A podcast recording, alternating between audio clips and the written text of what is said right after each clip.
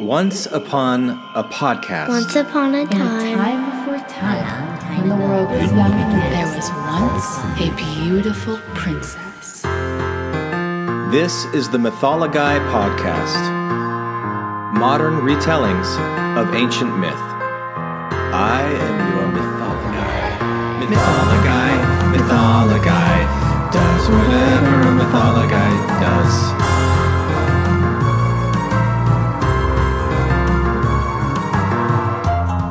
Today's spooky story Fairy Fairy Ointment.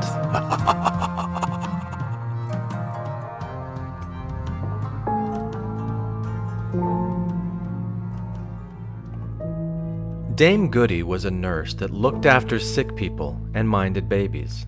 One night she was woke up at midnight, and when she went downstairs, she saw a strange, squinty eyed little ugly fellow who asked her to come to his wife, who was too ill to mind her baby. Dame Goody didn't like the look of the old fellow, but business is business.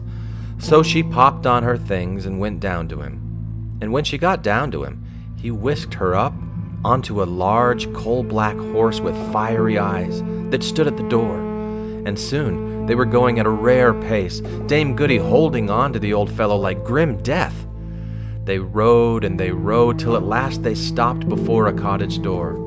So they got down and went in and found the good woman abed with the children playing about and the babe, a fine bouncing boy, beside her. Dame Goody took the babe, which was as fine a baby boy as you'd wish to see. The mother, when she handed the baby to Dame Goody to mind, gave her a box of ointment and told her to stroke the baby's eyes with it as soon as it opened them. After a while, it began to open its eyes. Dame Goody saw that it had squinty eyes just like its father, so she took the box of ointment and stroked its two eyelids with it. But she couldn't help wondering what it was for, as she had never seen such a thing done before. So she looked to see if the others were looking, and when they were not noticing, she stroked her own right eyelid with the ointment. No sooner had she done so than everything seemed changed about her. The cottage became elegantly furnished. The mother in the bed was a beautiful lady, dressed up in white silk. The little baby was still more beautiful than ever, and its clothes were made of a sort of silvery gauze. Its little brothers and sisters around the bed were flat nosed imps with pointy ears who made faces at one another and scratched their polls. Sometimes they would pull the sick lady's ears with their long and hairy paws. In fact, they were up to all kinds of mischief, and Dame Goody knew that she had got into a house of pixies. But she said nothing to nobody, and as soon as the lady was well enough to mind the baby, she asked the old fellow to take her back home. So he came around to the door with the coal black horse with fiery eyes, and off they went as fast as before, or perhaps a little faster, till they came to Dame Goody's cottage, where the squinty eyed old fellow lifted her down and left her, thanking her civilly enough and paying her more than she had ever been paid before for such service. Now, next day happened to be market day, and as Dame Goody had been away from home, she wanted many things in the house and trudged off to get them at the market. As she was buying the things she wanted, who should she see but the squinty eyed old fellow who had taken her on the coal black horse? And what do you think he was doing? Why, he went about from stall to stall, taking up things from each, here some fruit and there some eggs, and so on, and no one seemed to take any notice. Now, Dame Goody did not think it her business to interfere, but she thought she ought not to let so good a customer pass without speaking. So she ups to him and bobs a curtsy and says, Good day, sir. I hope your good lady and your little ones are as well as.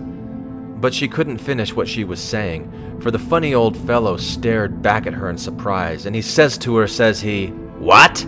Do you see me today? See you, says she.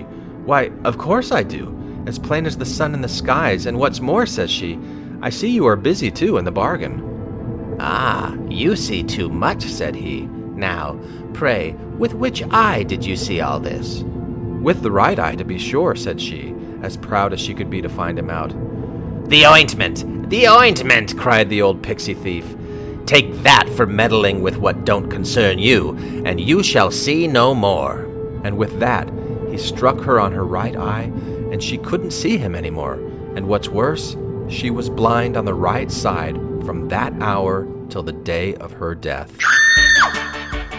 Hello, I'm Glenn Ostland, the man behind the Mythology podcast. Now, this story, The Fairy Ointment, was a popular story in England in the 1800s.